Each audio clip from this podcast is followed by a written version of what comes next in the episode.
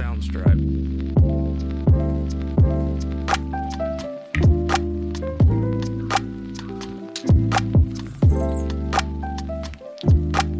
Soundstripe.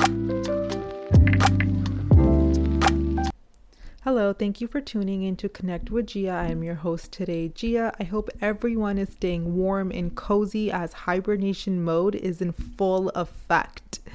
I'm wishing everyone a good, strong immune system boost right now and lots of joyous. And, you know, I know people get extra cranky and grumpy during the season because all the pressure we feel to socialize, all the pressure to buy the gifts and the pressure to decorate our homes, the pressure to make hot cocoa every night. I know, guys, it's super overwhelming.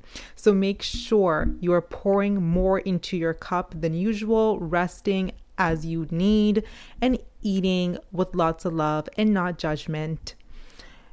So today's conversation is going to be regarding the conscious conversation. And I've given a long thought about this and you know how I'm how I'm going to present this topic into this episode. Now, when I say the conscious conversation, I'm speaking of the conversations, you know, we are engaging in daily at social gatherings. Now, that holiday season is upon us social gatherings have increased with family, friends, coworkers, neighbors, everyone. And I remember during the beginning period of my spiritual awakening, socially social gatherings were so triggering for me. Reason being that once you are awakened to a different level and you can see clearly, hear clearly, feel clearly, you usually do not enjoy small talk. And I was one of those people. I really started to hate small talk. And everyone wanted to engage with me regarding very basic topics. And it would irritate me so much like, why are they talking to me? Why can't they see the truth? Why are they trying to have a conversation with me about the Kardashians? like what are these low vibrational topics? Like i don't care to talk about this. So i got very triggered to the point where i started to isolate myself and not go to social gatherings because i just thought i can't connect with anyone there. So what am i supposed to do in these social gatherings? Like just stand in a corner and be all awkward and this led me to a different path of discovery, kind of exploring, you know, how I can survive in a social gathering because I, I, I couldn't even think of one. Like, forget surviving and attending one. It just the thought of going to a social gathering and having to engage in low vibrational conversations and, you know, try to fake a connection. Was like, ugh, it was just so cringy. Like, I couldn't even do it. So, then I just started to dig more because, again, you know, I started to isolate myself. That started to have a direct impact on my partner's life because, you know, he didn't feel that way. He wanted to go out and engage. So I had to really overcome this obstacle. So I started to dissect the issue. Okay, like what is the real problem? Why am I so triggered by these people? And they're not bad people, right? Like they're not bad. They're trying to be nice to me and polite to me and engage with me. It's just that I don't like the way they're engaging with me. And then I came to this conclusion, which changed my perspective on conversations and how to stay engaged without being triggered. When someone enters your life or is just having a simple conversation with you, their world is coming forth. They are speaking from all their personal experiences and you are receiving them from your personal awareness. So when we judge or hold expectations for another being, we are trying to go against our true natural cosmic nature. So, you know, just to dissect that further, instead of me having this expectation that I'm going to go to the social gathering and have these kinds of conversations conversations on these topics, that was the issue. not everyone is at my level. Not everyone has my experiences and my awareness. So why do I hold the expectation to, you know, engage in the way I seem fit? That judgmental perspective had to be dissolved and it had to be released and removed out of me because that's also division. We're not acting out of our natural cosmic nature, we're acting out of our programming when we behave like that. Because we all are unique and our vessels are all different worlds. We all live here by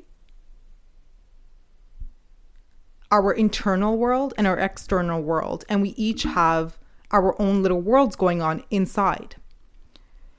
So, you know, for example, if in a relationship, when things are not going the way they should, or in a conversation, or with a friend, or in life overall, things are just not turning out the way you expect them to, we should always take a step back and try to understand this person's world and not apply control and not try to control the conversation or the person. Like, you know, oh, why is this person talking to me about the Kardashians? Like, I'm not into the Kardashians. Well, they don't know that. They just met you. And this is what I had to explain to myself when I was dissecting this. So instead of applying control, try to understand this person's world. And I do have some moments where you know, sometimes I'm having a conversation and I feel the need to help or redirect someone in the right directions. Because you know my my psychic ability it never shuts down. It's always there.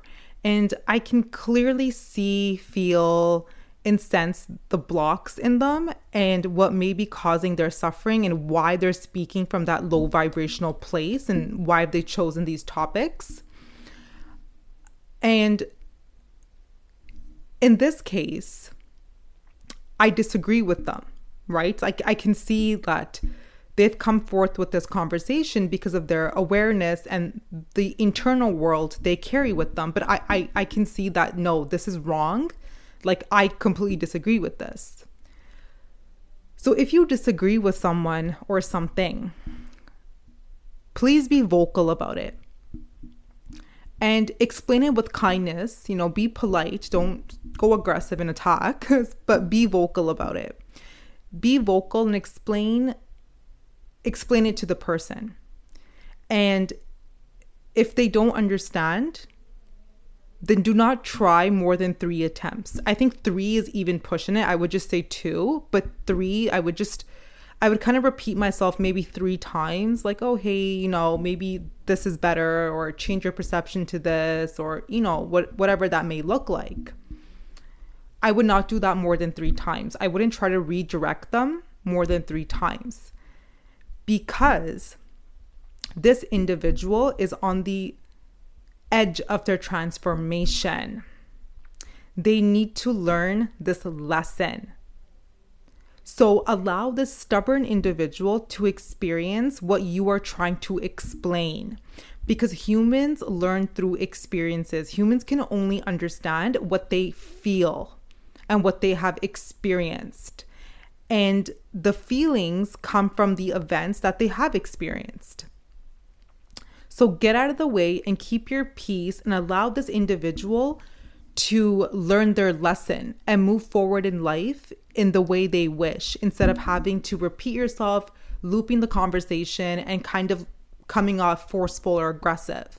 Get out of the individual's way, allow them to, you know, flow into their life as they like because there's a lesson there. And you just need to play the role of simply being a witness and allowing them to transform and transmute on their own because they have clearly declined your help.